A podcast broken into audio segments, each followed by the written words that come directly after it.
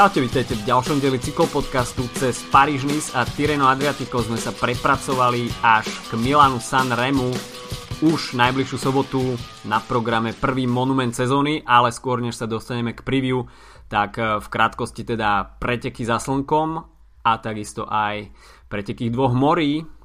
Od mikrofónu vás zdraví Adam a Filip. Čaute. No skôr než sa ešte dostaneme k týmto etapakom, tak by sme si mohli zopakovať niekoľko horúcich noviniek z tohto týždňa a asi témou číslo 1 bola záchrana týmu Sky, ktorý sa teda už nebude volať Team Sky, bude to Team Ineos. O čo možno prekvapivejší fakt je, že názov týmu sa bude meniť počas sezóny a to už 1. mája, čo je čo nevidieť. No a podľa Čiže informácií... tak, čiže bude to ešte pred Girom. A tým Ineos ktorý vlastní, respektíve bude sponzorovať najbohatší Brit Jim Radcliffe, oznámil, že do tohto týmu naleje ešte viacej peňazí ako Team Sky.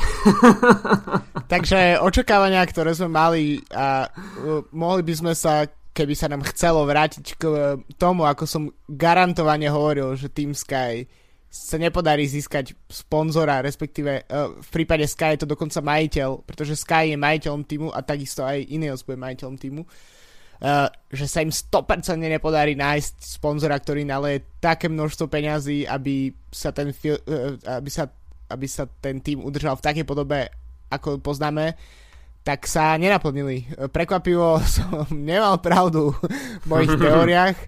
Uh, opäť som sklamal.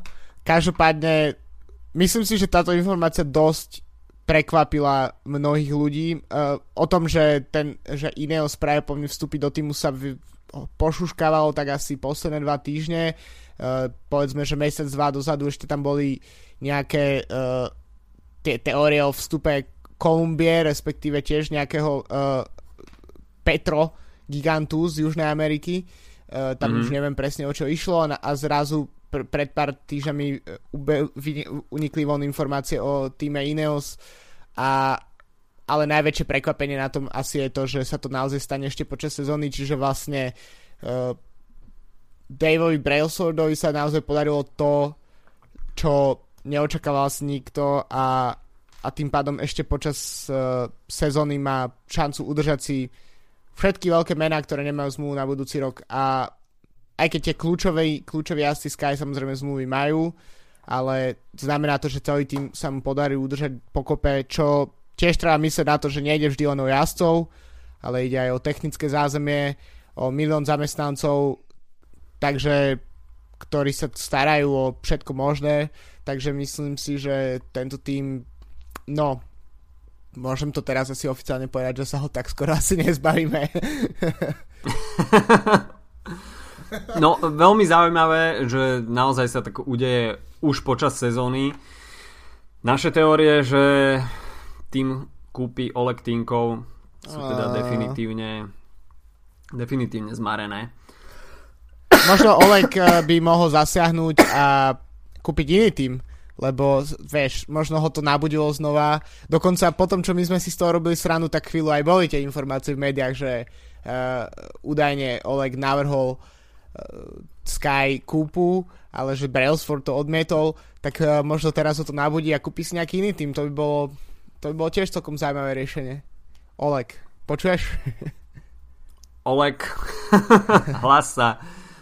Ale no myslím si, že Oleg Tinkov určite nemá nejaké ambície byť nejakým kosponzorom nejakého týmu. Oleg bol vždy maximalista a nejaké také dielčie sponzorstvo pre neho určite nie je zaujímavé, tak eh, v jeho prípade hrá rolu jedine to, že by kúpil celý tým a mohol by si navrhnúť od dresov, bicyklov až po tréningové zebrové dresy, všetko podľa seba. OK, a, tak teraz mám ale... na teba otázku, že, ano? že ktorý tým by si chcel, aby Oleg kúpil? Vyber si Neriso Toli Sele Italia. Á, jasne. OK, vstup do talianský Ja si myslím, že Oleg by v pohode tým mohol dať do poriadku konečne nejaký talianský pro Conti tým a zdvihnúť ho do World a niečo v tomto, zmýl, v tomto štýle. jasné. Jasné, jasné. Čiže nemáš pocit, že napríklad by mohol prebrať Katušu, ktorá nevyhráva žiadne preteky a, a mm. je v podstate... Neviem, že či by bol Marcel Chytel nejako tomuto naklonený, lebo uh, Peter Sagan asi sám dobre vie, čo je to byť pod tlakom Olega Tinkova a Aha. Kytel by asi dal v priebehu dvoch týždňov výpoveď. Takže uh, počuli ste to tu prvý Tinkov Alpecin od roku 2020 v Pro Ale bez Marcela Kytela. Čo v podstate Oleg nemá už úplne tak tragické vlasy, takže mm. kombinácia Olega s Alpecinom by išla celkom dokopy. Veľmi dobre si spomíname, ako si Oleg neváhal pri výhre Alberta Contadora na Gire zafarbiť mm-hmm. svoju šedivú hrivu na rúžovo. tak vieš, na tie šedivé vlasy sa... to rýchlo chytá, takže to je v pohode. hej, hej. Oleg by sa velice vynímal v reklame na Alpesin, myslím si. Určite. Uh, ale možno po sezóne bude viacero adeptov, čo sa tímov týka, s finančnými problémami. Nie je to nič výnimočné, že s približujúcim sa termínom Tour de France budeme možno počuť uh, hlasy s týmov, že akutne sa hľadajú sponzory a Olek pokiaľ vycíti príležitosť, tak uh, myslím si, že to je ako uh, kvapka krvi v mori a Olek si to bez problémov nájde, pokiaľ to bude pre neho atraktívne. No ešte, až by sme sa vrátili teda ku končiacemu týmu Sky, tak nebudeme tu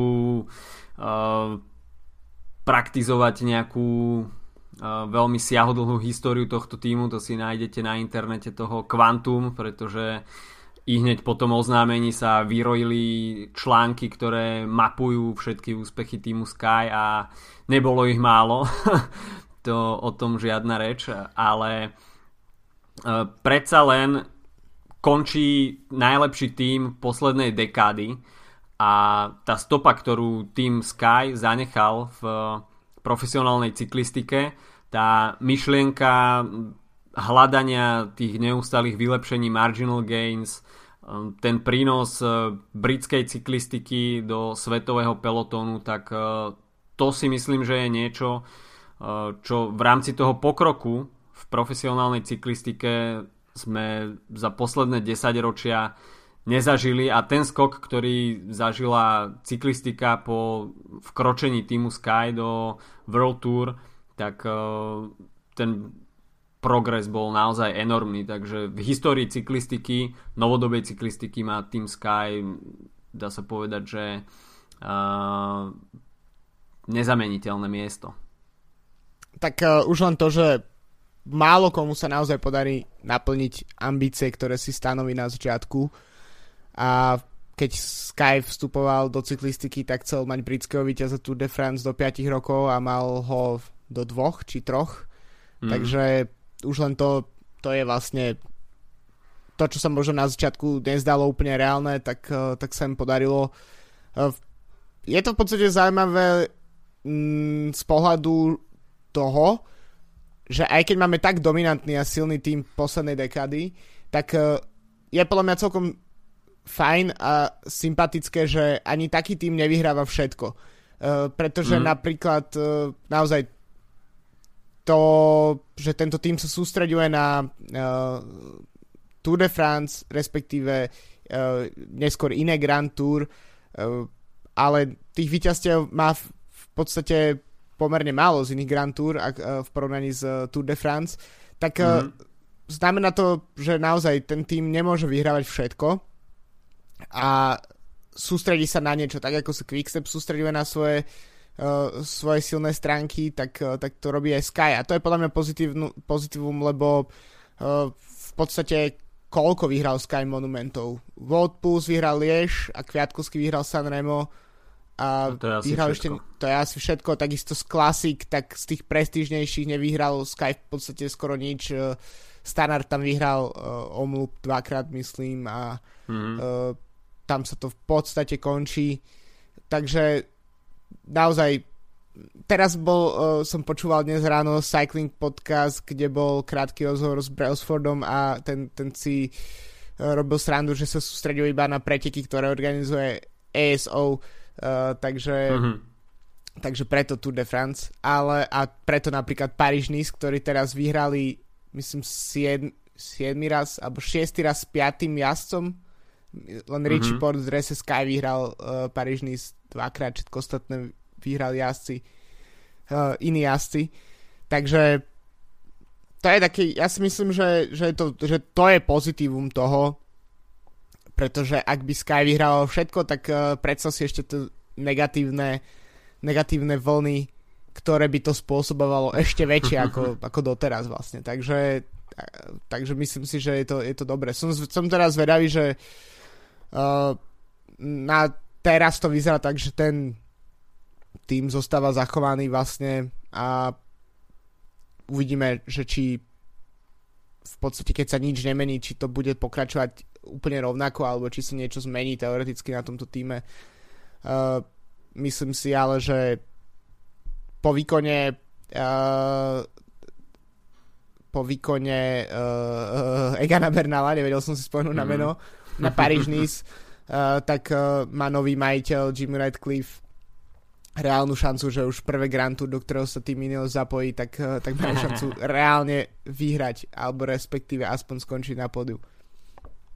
K tým zmenám filozofie toho týmu myslím si, že v najbližších mesiacoch určite nepríde nič prevratné. Sponzor ostáva britský, takže určite tam bude záujem pokračovať v tom nástolenom trende. Takisto v budúcnosti budú asi preferovaní britskí jazdci na Grand Tour, ako sme to videli aj v prípade Breda Wigginsa, Chrisa Fruma, Geranta Tomasa, takže toto bude určite zachované si myslím a pokiaľ sa objaví na scéne nejaký veľký britský talent na GC, tak okamžite bude lákaný do týmu, Ska, do týmu Ineos. Od toho si myslím, že nie je žiadna komplikovaná, komplikovaná otázka Egan Bernal, tak to je jazdec, ktorý hmm. je budúcnosťou tohto týmu. V podstate po jeho víťazstve na Paríž-Nice je jasné, že na nadchádzajúcom Giro d'Italia bude obrovským favoritom a pokiaľ niekto pochyboval pred začiatkom sezóny, že OK, má odjazdenú jednu Grand Tour ako domestik a, a nemá ešte potrebné skúsenosti na to, aby prebral tú líderskú pozíciu v týme, tak Egan Bernal na Paríž ukázal, že vie to na rovine, vie to vo vetre, vie to v kopcoch, časovku má takisto dobrú, takže to je prototyp jazdca, ktorý v tom aktuálnom štýle pretekania je naozaj ako ryba vo vode a je len otázkou času, kedy načne svoje Grand Tour konto, čo sa víťazstiev týka a naozaj už to môže byť toto nadchádzajúce Giro, hoci teda predbiehame, ale um, Egan Bernal pre mňa bude patriť k jedným z top favoritov. A to, je, to si myslím, že je vec, ktorú po Paríž už asi nevyvráti nikto.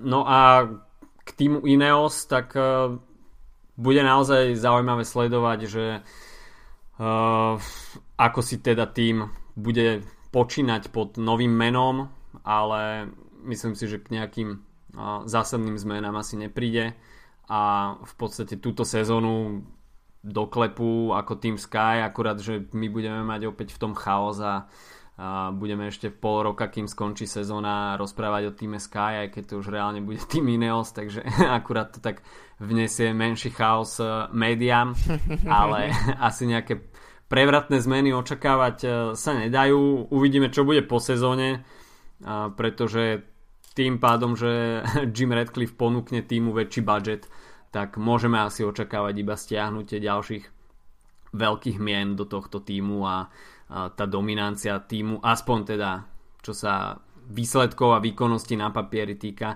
bude určite rásť a tým sa po sezóne určite neoslabí. Takže toľko asi tým Ineos a uh, jeho premenovanie uh, z pôvodného týmu Sky.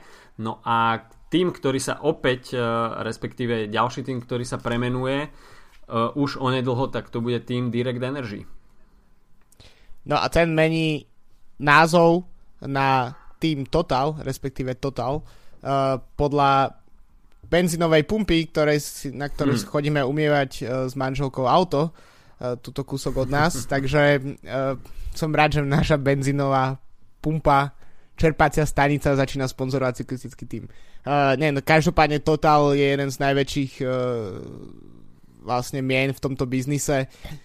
Uh, takže tam tá zmena je v podstate menšia možno ešte ako pri týme Ineos, pretože Total je majiteľom Direct Energy, to znamená, že ide v podstate len o rebranding a možno nie je úplne nie je až takým prekvapením, že k tomu rebrandingu dojde pred paríž pretože to s výnimkou uh, Tour de France je asi najväčší uh, sviatok uh, cyklistiky vo Francúzsku, takže tento tým sa tiež mení, uh, je to v podstate tým, ktorý kedy si bol ešte uh, Europcar a Bonjour mm. a milión ďalších iných mien, uh, ale je to v podstate stále ten istý tým, ktorý mal Tomasa Wecklera v zostave a ten, ten, ten, tento rok eh, ho vidíme na klasikách najmä s Nikým Terpstrom, takže tým Total.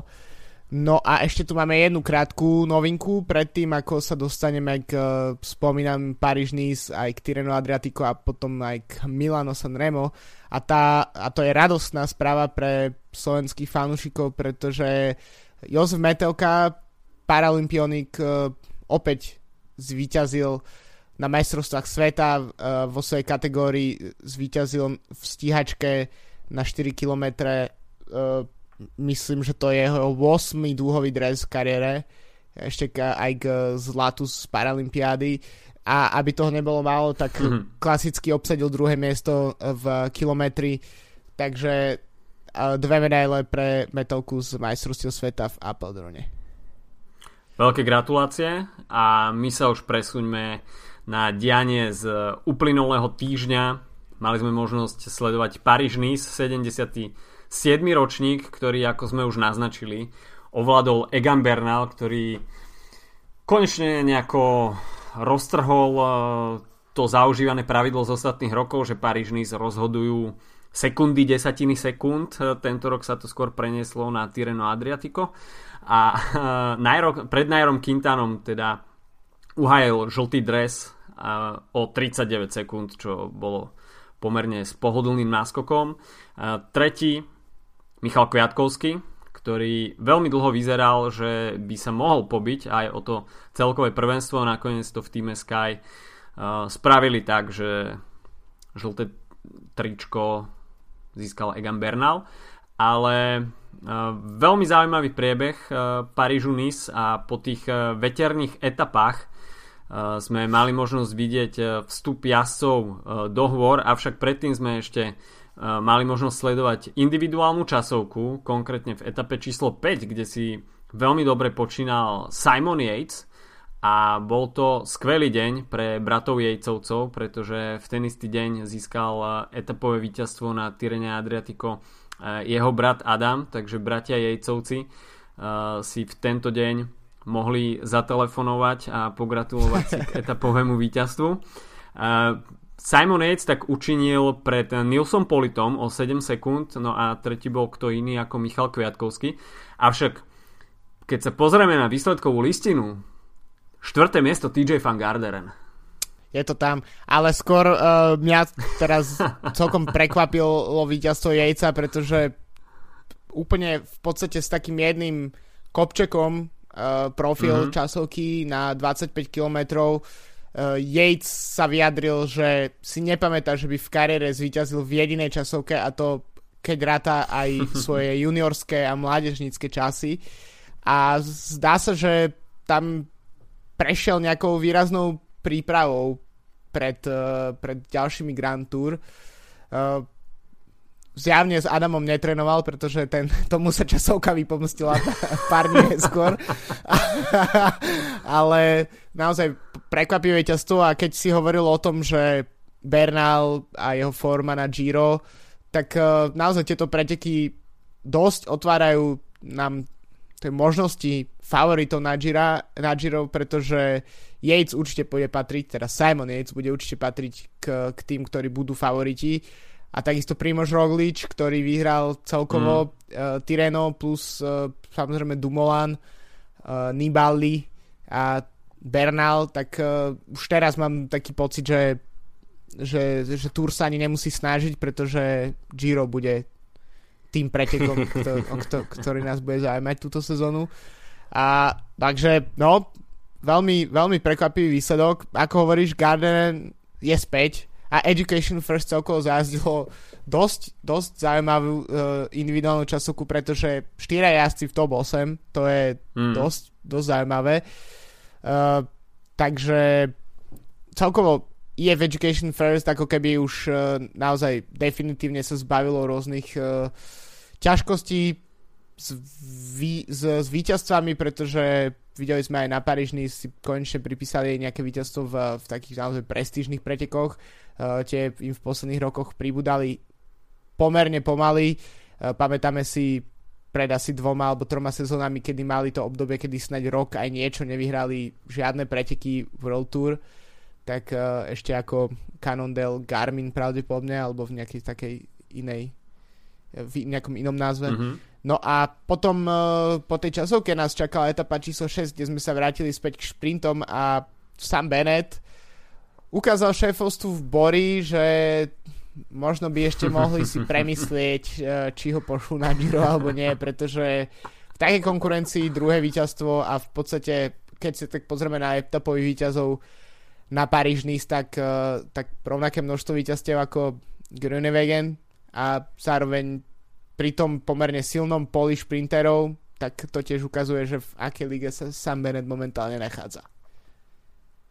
Ten šprint ale veľmi dobre načasoval a Arno Demar to tam trošku prekoučoval, išiel tam moc skoro a Sam Bennett e, to získal na posledných desiatkách metrov.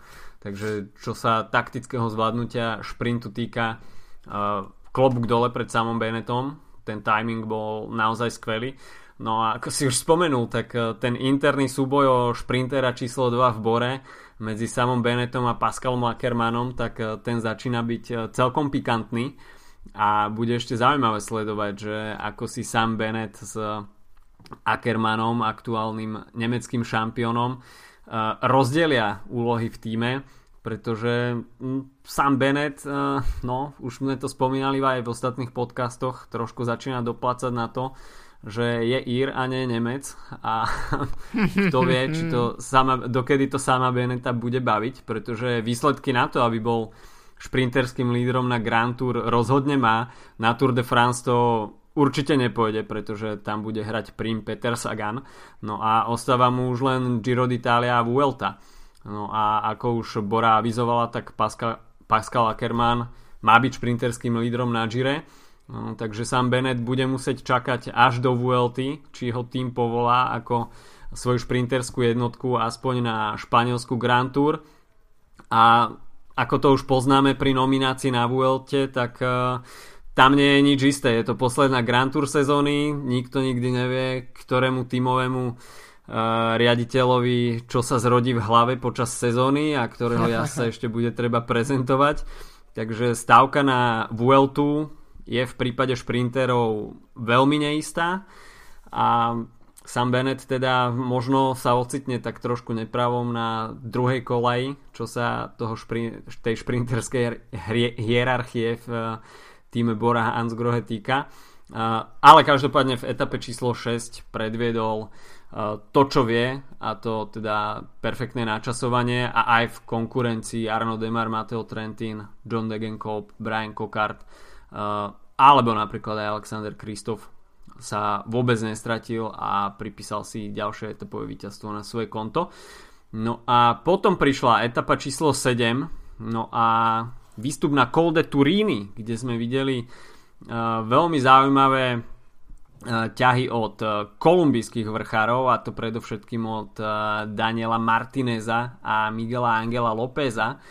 No a nakoniec to bol e, jazdec týmu Education First, ktorý si na tomto mytickom stúpaní, ktoré je tak trošku nepravom zabudnutí a možno ignorované organizátormi Tour de France, pretože e, Col de Turini patrí k stúpaniam, ktoré sú veľmi fotogenické a neteší sa teda veľkej obľúbe organizátorov cyklistických pretekov, tak konečne sa objavilo aj na Paríž-Nice. No a Dani Martinez potvrdil svoju formu, ktorú už naznačil na začiatku sezóny a to na pretekoch okolo Kolumbie, kde získal tretie miesto v GC a v tej našlapanej kolumbijskej konkurencii sa vôbec nestratil a dá sa povedať, že držal tam krok s najlepšími, tak vyústilo to vo víťazstvo v etape aj na Paríž-Nice.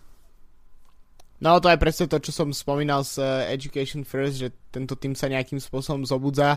Uh, tak bol to taký malý kolumbijský festival uh, s Martinezom a Lópezom a takisto uh, pár minút neskôr uh, v poradí tak v podstate Quintana s uh, Bernalom prišli spolu ako mm. pod lídry GC, tak trocha nečakane v GC v tom momente vy, vyskočil v závere etapy Filip Gilbert, ktorý bol v tej prednej skupine a, a prišiel uh, v 11. do cieľa, ale keďže mal na skupinu lídrov niekoľko skoro až minút náskok, tak, tak sa zrazu mm. ocitol na druhom mieste v uh, eh, GC po etape, čo je celkom prekvapivé.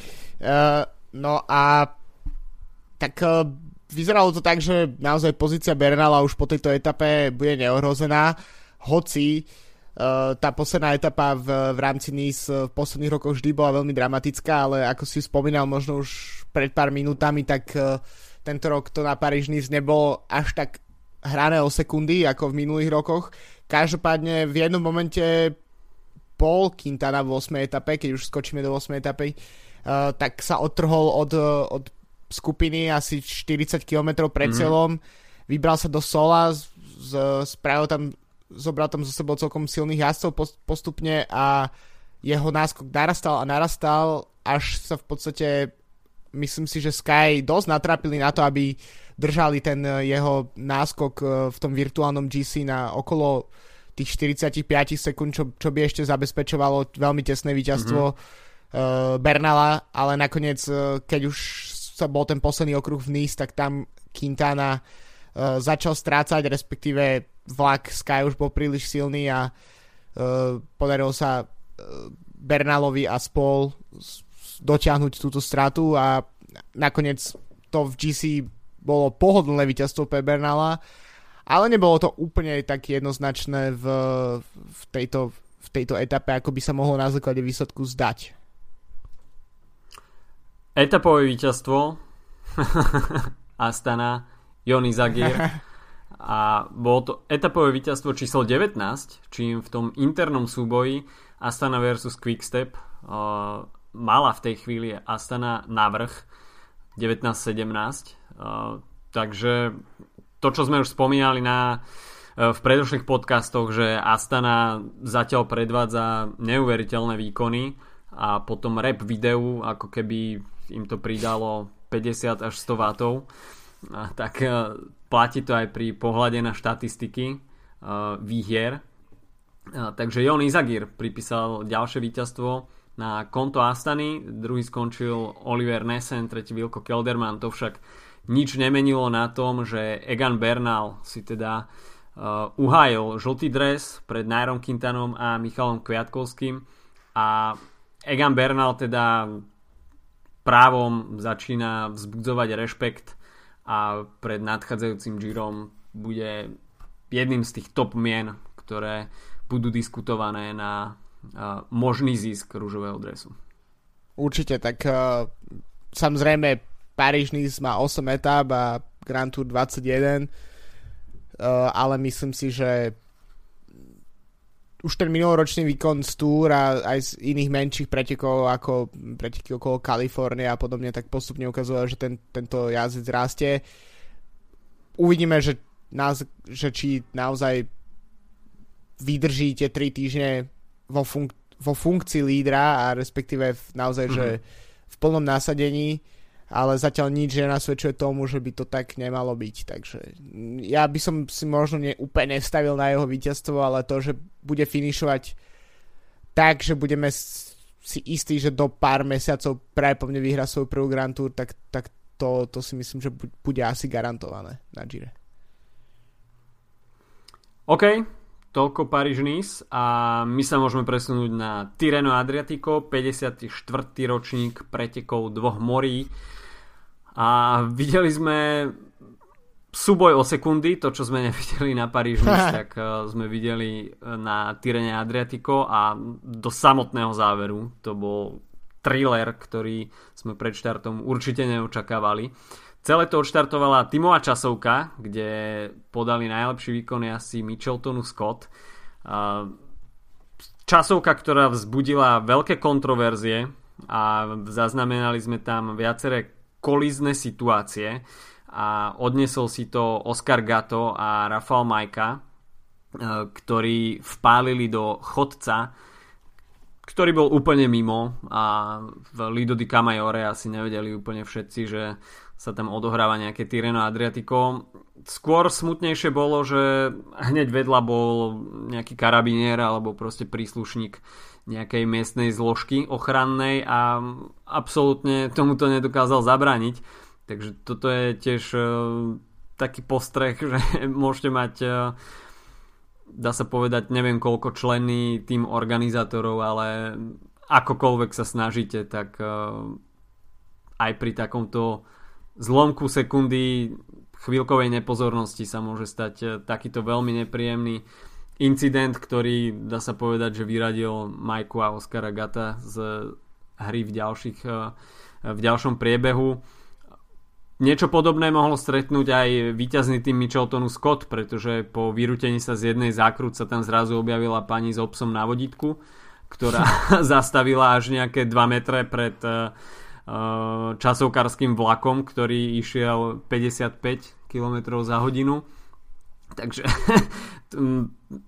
je to Taliansko a ešte v priebehu ďalších etap si povieme nejaké uh, kolizné situácie, ktoré sa odohrali. No ale bol to teda Michelton Scott, ktorý zvládol tú tímovú časovku najlepšie.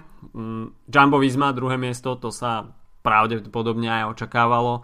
Uh, v týme Jos van Emden, takisto Tony Martin, Primož Roglič, skvelí časovkári. A príliš veľa času nestratil ešte tým Sunweb, ale v zostave s Tomom Dumolanom. Ale tie ďalšie časové odstupy boli na 20 km tímovú časovku na môj vkus už príliš veľké. Tak uh, tá celková tímová časovka na od pretekov je myslím si, že sme sa o tom bavili v Láni pri Tirenu mm. Ja nie som veľký fanúšik tohto, pretože to naozaj celkom rozdá karty a vzhľadom na to, že Tireno, ok, sú to prestížne preteky samozrejme, ale myslím si, že to neiniciuje nejaké veľmi útočné, mm, útočné preteky, lebo si myslím, že jazdci, ktorí, ktorí sú minútu napríklad uh, strácajú minútu po, po úvodnej etape, tak si skôr skôr to zabalia, pretože to nestojí za to ísť do nejakých veľmi zbrklých útokov na, len kvôli tomu, aby potenciálne mohli byť neviem, na podiu Tireno Adriatico. Myslím si, že to pre nich nestojí za to. Preto keď napríklad, hmm. napríklad Tibo Pino stratil z grupami FDŽ, FDŽ minútu takmer, tak bolo jasné, že vlastne títo, títo mm, jazdci sú vonzri, takisto Vincenzo Nibali minúta 10 hmm. pre, po, po prvej etape. Takže ja nie som veľký fanúšik tímovej časovky na uh, na úvod pretekov. Nie, že by som bol nejaký extra fanúšik eh, tímovej časovky celkovo. Eh, dobre vyzerá, ale príliš premiešava poradie tak, že mm, nie som s tým úplne uh, stotožnený. Samozrejme aj to musí byť súčasťou toho, toho balíka, ktorý ten jazdec musí mať, aby vyhrával preteky, ale myslím si, že to je krok, ktorý je tradičný pre Tireno Adriatico, ale nie je to Uh, nie je to úplný ideál a vlastne bolo to vidieť do, posledných, do tej poslednej etapy, že, že vlastne sa rozhodovalo medzi jazdom z prvého týmu z, z týmovej časovky a, a jazdom z druhého týmu z týmovej časovky. Takže vlastne ten okruh ľudí, ktorí budú bojovať o trojzubec na pódiu, tak, eh, tak sa veľmi, veľmi zúžil. To rozhodne áno. Uh, Etapa číslo 2 skončila veľmi zaujímavým finišom, v ktorom si najlepšie počínal Julian Alaphilippe. A Niečo mi hovorí, že si naznačoval, že také niečo sa bude diať na Tyrene Adriatiku. Hej, ale uh, myslel som si, že Ala Filip ovládne aj generálku. Uh, bohužiaľ, oh. neprišlo k tomu, ale lebo sme sa bavili o tom, že vlastne ten profil by možno mohol spôsobiť mm. to, že, že, že nebudú úplný čistí vrchári kráľovať. Nakoniec podľa pohľadu na záverečné výsledky, tak uh, tak je to v podstate pomerne tradičný, tradiční vrchári a podobne sú vpredu, pretože ten profil neponúkal také nejaké ako veľký finish na stúpaní, ale mm, bolo to tak skôr klasikársky orientované. Každopádne Ala Filip si odjazdil dobrý týždeň, aj keď e, nesplnil to, čo som od neho očakával a to, čo som povedal. A, a môžem sa teraz tváriť, aký som, ako dokážem odhadnúť výsledky pretekov, ale myslím si, že naozaj, ak ideme typovať, tak momentálne dávať si podať na Ala Filipa je, že naj, najistejšia voľba v rámci cyklistiky, pretože teraz jednoducho vyhráva vľavo vpravo a myslím si, že o pár minút, keď budeme spomínať favoritov Milano Sanremo, tak ja si to určite neodpustím spomenúť Juliana Ala Filipa. No, čo je to prehrať proti Ala Filipovi, um, zistil Greg Van Avermaet, ktorý v etape obsadil druhé miesto. etapa číslo 3, tak uh, tam sme mali možnosť vidieť uh, Rizzo šprinterský dojazd a Elia Viviani nakoniec zužitkoval uh, prácu týmu Quickstep a pridal, čo som aspoň nepočul, prvé, prvé etapové víťazstvo uh, na domácej pôde v talianskej trikolóre.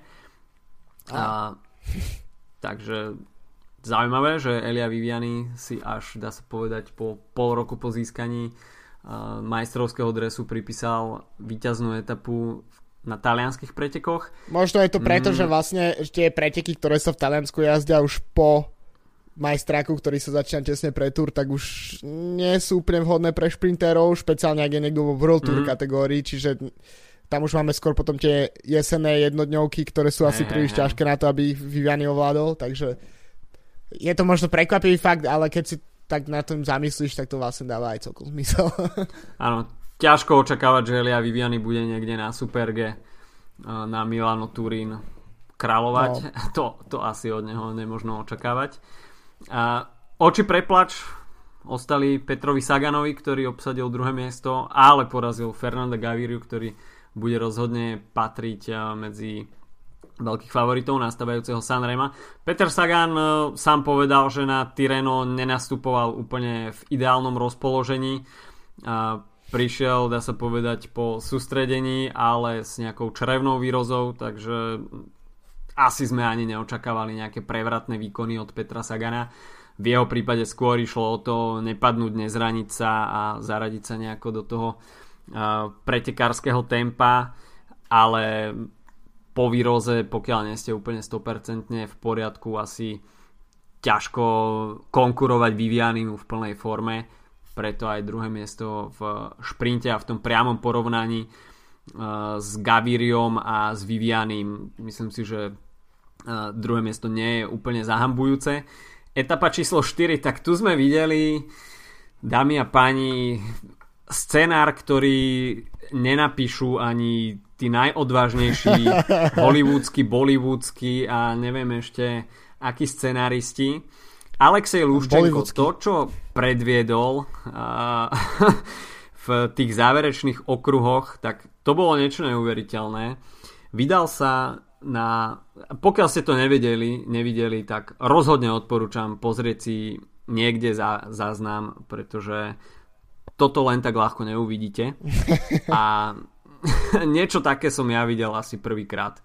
Nespomínam si, že by niekto padol dvakrát, eh, z toho prvýkrát si to uslal v zjazde, elegantne si však ešte stihol pribrzdiť, takže to, že padol do nejakého svahu vystlaného nejakým ihličím alebo listím, čiže do mekého, dá sa povedať v nulovej rýchlosti.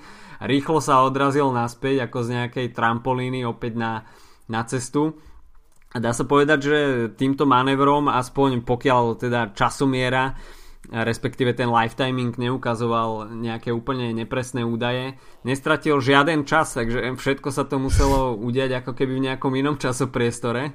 A Alexej Luščenko e, ako keby tento pad v podstate ani neexistoval. O, e, avšak e, veľmi nebezpečne za ním pracovala trojica Fuglsang, Yates a Primož Roglič.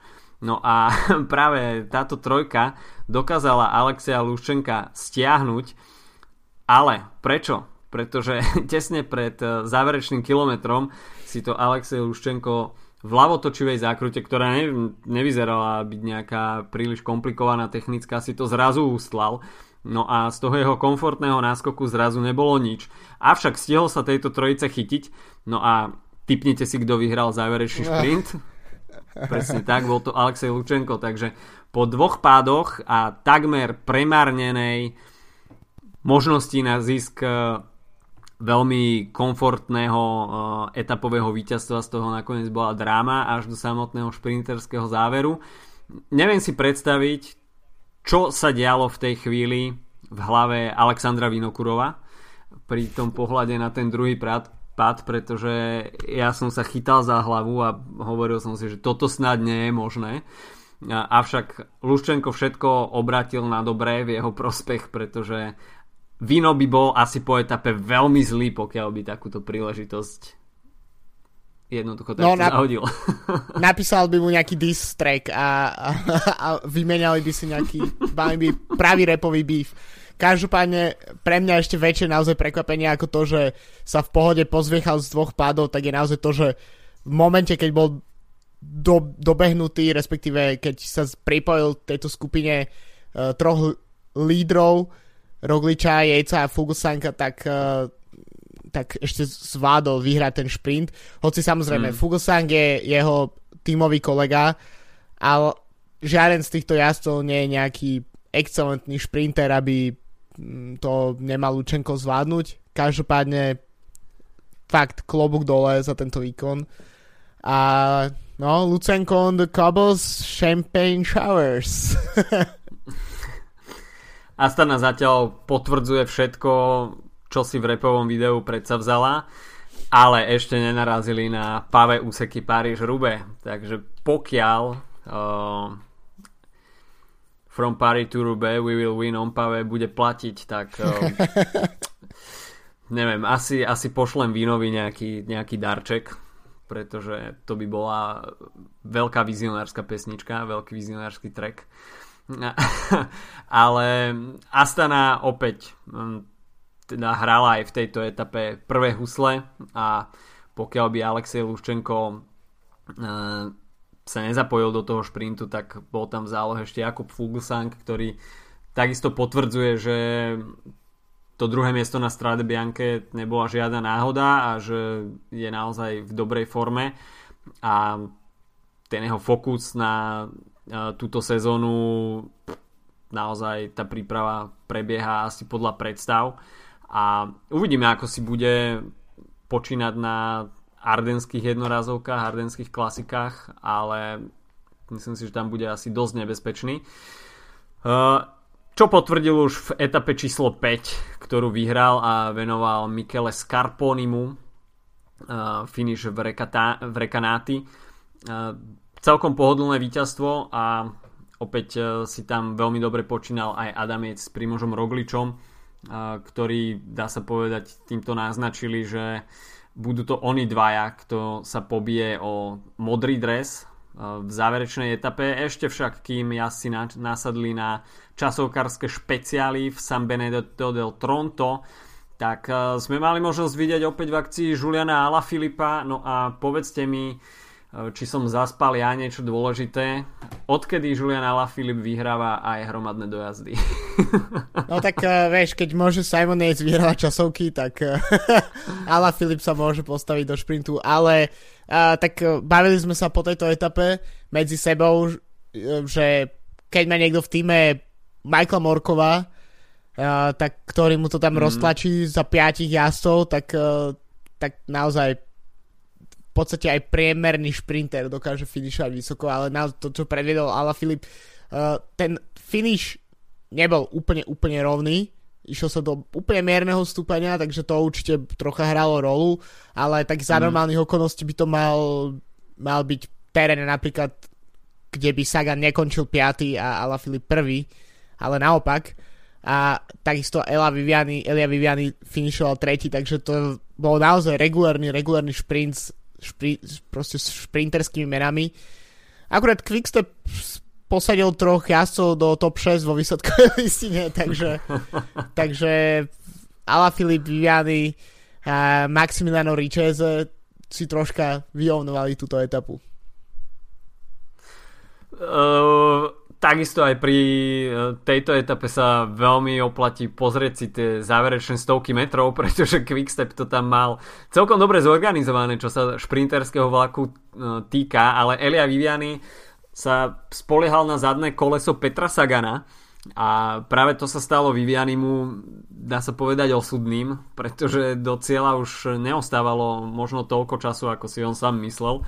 No a čo, mal, čo mali asi Quickstepu robiť? No jednoducho nevideli, že Viviani je na ich zadnom kolese, tak proste Ala Filip zrazu s Maximilianom Richezem na seba pozreli, že jednoducho musí šprintovať niekto z nich. No a Julian Ala Filip pri momentálnej forme neváhal ani sekundu a vyšprintoval on dopredu a Elia Viviani preto skončil až na treťom mieste. Uh, druhý Davide Čimolaj z Israel Cycling Academy, takže konečne vidíme vo výsledkovej listine vys- vyššie aj e, tento uh, izraelský prokontinentálny celok.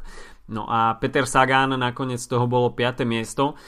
Takže husarský kúsok od e, The König Quickstep. Nevidíme to každý deň, aby sa tým s takto prepracovaným šprinterským vlakom dostal do takejto neštandardnej až priam komickej situácie a práca pre svojho tímového šprinterského lídra nakoniec e, bola pretavená v to, že Julian Alaphilippe e, vyhral tento hromadný dojazd. E,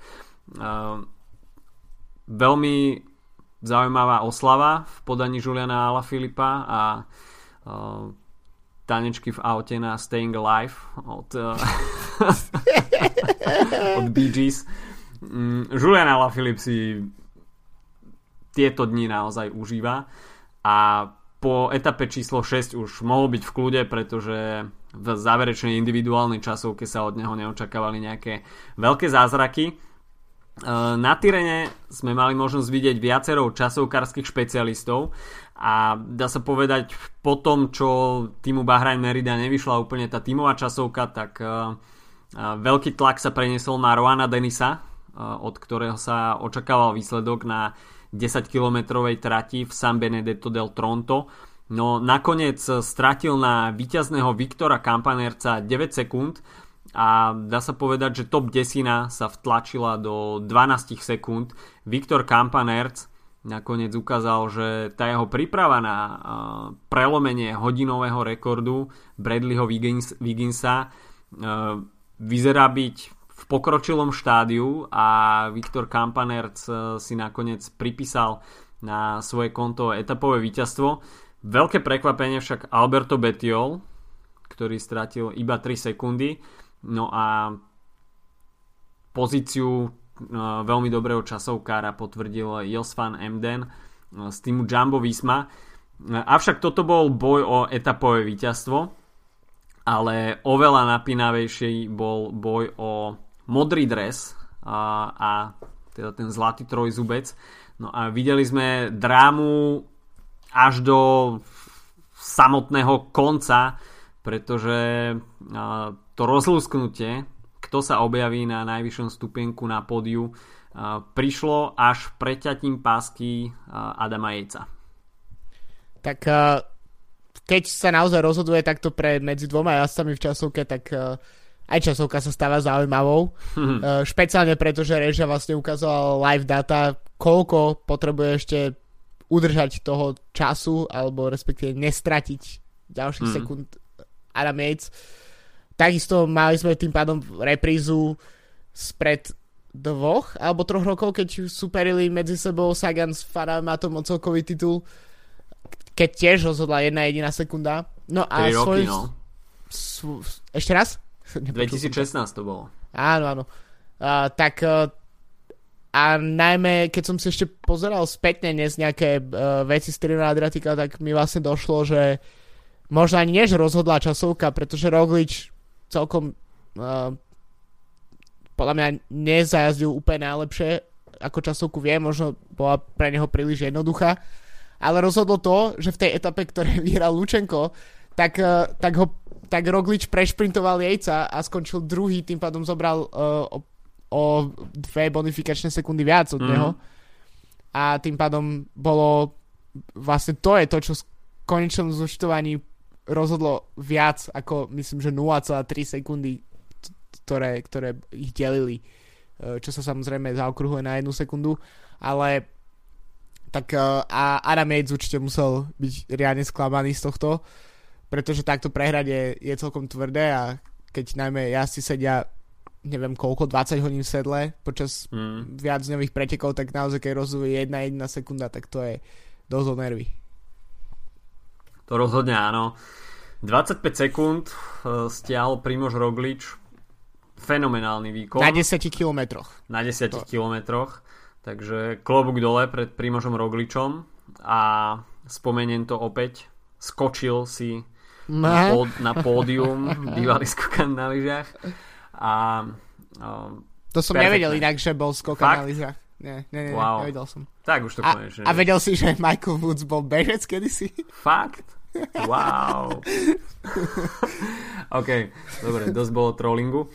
Uh, Primož Roglič teda víťazom Tyrena Adriatico, Adam Yates prvý porazený o jednu sekundu, človeka by aj roztrhlo ale čo už no, tak je profesionálny šport, profesionálna cyklistika. Nie je to ľahký chlebík, prehráva sa o sekundy, niekedy o minúty, ťažko to človek ovplyvní. Takže mm, toľko príprava na Milano Sanremo, ktoré máme už v sobotu. Ešte predtým uh, sa však včera odohrali preteky Nokerkurse, kde sme videli Veľmi zaujímavý finish, uh, tradičný v Nokere. Uh, dá sa povedať, že na mačacích hlavách do kopca, šprint a vyhral nakoniec Ses Ball z týmu Sunweb. Bolo to mimochodom asi prvé víťazstvo Sunwebu v tejto sezóne. Áno, prvé. Ktoré prichádza Boli posledný teda tým bez víťazstva. Dosť neskoro. A Pascal Ackermann tam skončil na druhom mieste, nemecký majster, ktorého sme už dnes spomínali, tretí Jasper Philipsen. Avšak celé sa to udialo v tieni nie príliš pekného pádu Mateja van der Pula, ktorý týmito pretekmi otvoril klasikárskú sezónu, no a potom po tých eh, obrázkoch eh, po skončení pretekov, keď sa tam dlho nezdvíhal zo zeme, prišlo, prišla po ňo nakoniec až sanitka, ktorého naložila na nosidla, tak eh, vyzerá to tak, že možno to bolo aj jeho posle- možno to bolo jeho posledné predstavenie na tohto ročných klasikách, uvidíme aká bude diagnóza, ale predtým Corendon Circus asi nie úplne najlepšie správy a chceli sme asi vidieť na jarných klasikách ten interný súboj cyklokrosárov Volta Fanarta a Mateo van der Pula, ale takisto aj porovnanie ich dvoch so zvýškom tých e, klasikárskych hviezd. Mm, bohužiaľ, aj toto je súčasťou cyklistiky, takéto pády. Mati van der Poel to tam schytal dvakrát, prvýkrát teda pocitil tvrdosť dlažobných kociek, no a potom tam do veľmi nepríjemne napalil jeden z jazdcov CCC. Takže takáto dvojta rana, dvojité KO pre Mateo van der Poola. Mm, čo iné nám ostáva ako popriať mu skorú rekonvalescenciu. A, a zajtra ešte Uh, preteky, ktoré sme spomínali už minulý týždeň. Uh, Brennan Coxide Classic, čiže bývalé Hanzame Classic. Preteky, ktoré má v svojom palmares aj Erik Baška ako víťaz. No a v týme Bora Hansgrohe sa predstaví aj v tohto ročnej edícii spoločne aj s Jurajom Saganom. Takže aj slovenské zastúpenie na Hanzame Classic. Všetka pozornosť sa však uh, už orientuje na sobotňajší prvý monument sezóny La Classicissima alebo La Primavera Milano Sanremo preteky, ktoré miluje snať každý fanúšik talianskej cyklistiky a dá sa povedať, že talianská jednodňovka roka veľmi obľúbené preteky a sú to takisto preteky, ktoré ešte chýbajú Petrovi Saganovi v Palmares. Skončil už niekoľkokrát veľmi blízko toho vytúženého víťazstva, avšak stále sa to ešte nepodarilo. No a ako obhajca prichádza Vincenzo Nibali pre tých, čo ste nie, pre tých, čo nie ste úplne zžití s itinerárom Milana San Rema, tak v podstate štartuje sa z Milána a dlho, dlho nič, potom príde Paso del Turkini, potom dlho, dlho nič, potom prídu kopčeky, brdky, kapy a potom už sa začne tempo stupňovať na Čiprese, kde budeme môcť vidieť e, prvých odpadlíkov, možno aj z radou favoritov a myslím si, že pozerám start list nevidím tam Marcela Kytela takže hm, Myslel som si, že na Čiprese bude dopnutý Marcel Kittel, a, ale v provizornom startliste zatiaľ, respektíve v startliste nefiguruje. Takže Čipresa, kde v prípade neúplne najlepšej vrchárskej forme aj e, tých najväčších favoritov už môžu mať na tomto stúpaní problémy. Avšak celé sa to zvykne rozuzliť na Podžu, ktoré už bezprostredne susedí so San Remom. No a práve Poggio bolo tým miestom, ktoré rozhodlo o minuloročnom víťazstve Vincenza Nibaliho a to bolo, dá sa povedať, také talianské vykúpenie na San Reme, pretože prišlo ta- talianské víťazstvo po dlhoročnom čakaní a dá sa povedať, že Vincenzo Nibali opäť e, navrátil týmto pretekom taký ten lesk nepredvídanosti a určite vzbudil aj veľkú pozornosť e, talianských tifózy, ktorí už možno mali San Remo tak trošku v zabudnutí a opäť e, vlial nádej Talianom, že dokážu zvíťaziť aj na San Reme. Navyše, je to v podstate druhý rok po sebe, čo sme nemali úplne typický záver Milan San Remo, mm. keďže väčšinou ide o ťa, mimoriadne ťažkú a dlhú 300 km, ale šprinterskú klasiku. Uh, takže dva roky dozadu, kedy sa kedy zaatakoval Sagan s Kviatkovským s Filipom, tak rok na to sme tu mali Nibaliho, ktorý to naozaj načasoval dokonale a takže si stihol strúhnuť aj pozu, keď prešiel cez, mm-hmm. cez celou rovinku, ale keby to bolo pár metrov navyše, tak uh, by bol zhotnutý šprintermi. Takže no naozaj ten uh, to by mohlo tiež znamenať, že, že šprinterské týmy si to budú chcieť tento rok postrážiť, aby sa to vrátilo do nejakého normálu.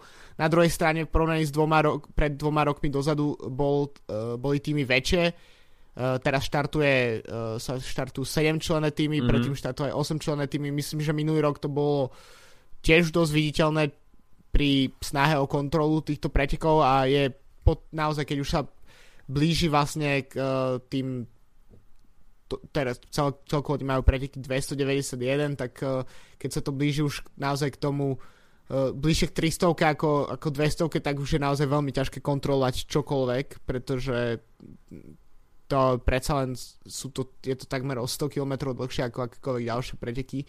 Uh, nie, že by teda asi neboli zvyknutí jazdiť na 200, ale je to, sú, je to proste monument, ktorý je neskutočne dlhý. A to je to, čo z neho vlastne robí niečo iné ako štandardné proste šprinterské dojazdy a preto aj sa môže stať všeličo. Takže ja z jednej strany by som povedal, že, si to, že tie šprinterské týmy si to budú chcieť nejakým spôsobom podržať. Na druhej strane toľko talentovaných jazdcov na, na štarte nemá v šprinte šancu mm-hmm.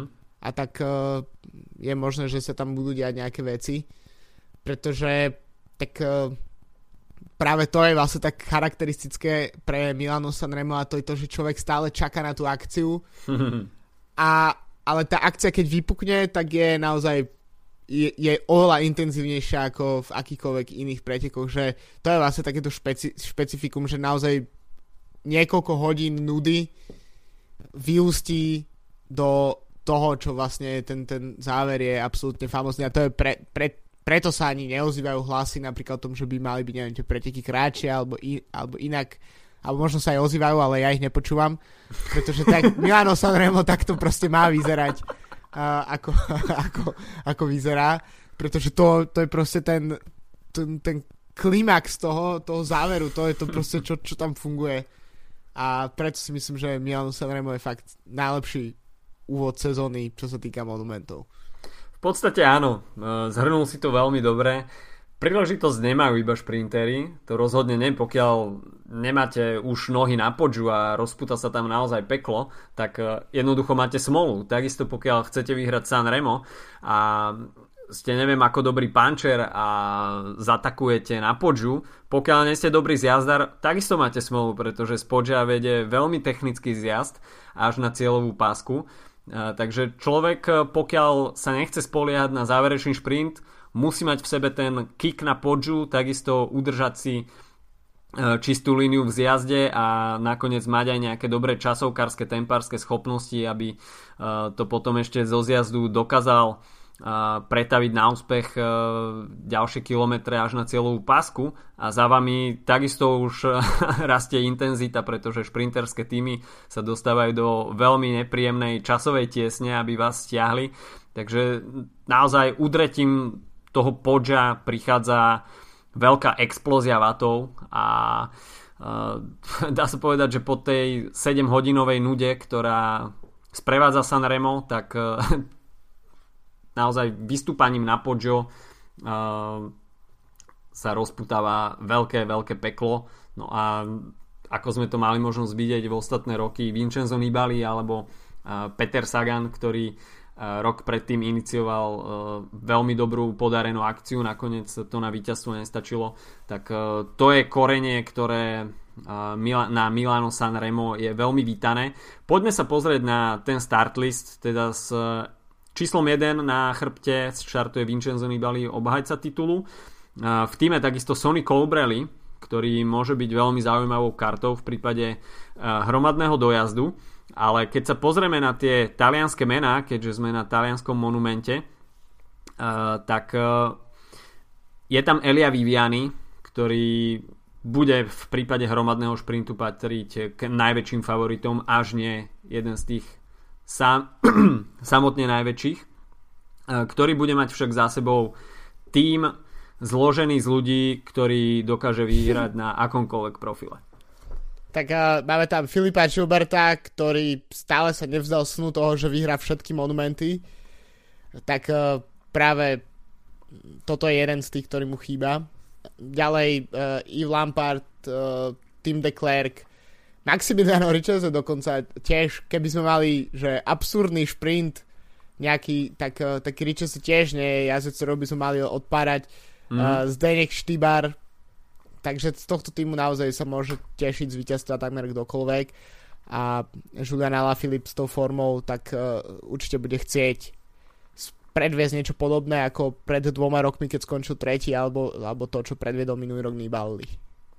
No pokračujeme ďalej a mohli by sme sa pristaviť pri Bore Hansgrohe, e, teda v zostave s Petrom Saganom. A Peter Sagan určite bude so zložením týmom spokojný Uh, Bora Hansgrohe posilnila, čo sa toho klasikárskeho týmu týka.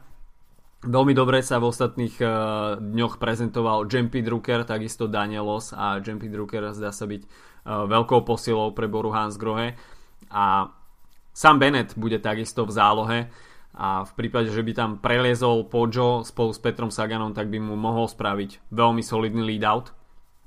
Avšak aj ani ďalšie týmy nebudú chcieť hrať druhé husle. Medzi favoritov určite bude patriť Greg Van Avermaet, ktorý túto sezónu bude chcieť potvrdiť, že minulý rok nebol úplne ideálny, ale v týme CCC sa bude chcieť rozhodne pred novými majiteľmi ukázať. Niky Terpstra v drese Direct Energy bude takisto zaujímavou postavou, ktorá môže spraviť akú takú šarapatu na podžu. Rozhodne sa nebude spoliehať na šprinterský záver, takže pokiaľ by sa on chcel radovať v Sanreme, tak bude musieť iniciovať nejakú akciu na podžu alebo sa k niekomu pridať. Po zranení by sa mal v týme Sunweb predstaviť Michael Matthews, no a na štarte takisto Arno Demar, ktorý už titul zo Sanrema na svojom konte má. A veľmi zaujímavé bude sledovať Alexandra Kristofa, pretože to je takisto človek, ktorý už na Sanreme dokázal zvíťaziť, avšak dá sa povedať, že sám seba nejakým spôsobom hľadá. Takže to šprinterské pole bude naozaj veľmi našlapané, netreba zabúdať na Fernanda Gaviriu, ktorý asi v tej tímovej hierarchii bude nad Alexandrom Kristofom, ale Fernando Gaviria sa nejakým spôsobom ešte nedokázal na Sanreme presadiť, preto ťažko povedať, ako mu tento ročník sadne. Takisto je tam Mateo Trentin, domáca šprinterská nádej, No a Dylan Hrunewegen, ktorý aj na Paríž-Nice dvoma etapovými víťazstvami ukázal, že tá jeho momentálna forma e, je veľmi dobrá. Dokázal si tam poradiť v bočnom vetre. E, na Sanreme nejaký veľký bočný vietor nebýva, e, ale všetko bude v prípade Hrunewegena si záležať o tom, aké tempo a v akom štýle sa pôjde na podžu. Tak Kronewegen tiež ešte na týchto pretekoch neštartoval, takže mm, možno tie skúsenosti naozaj budú chýbať.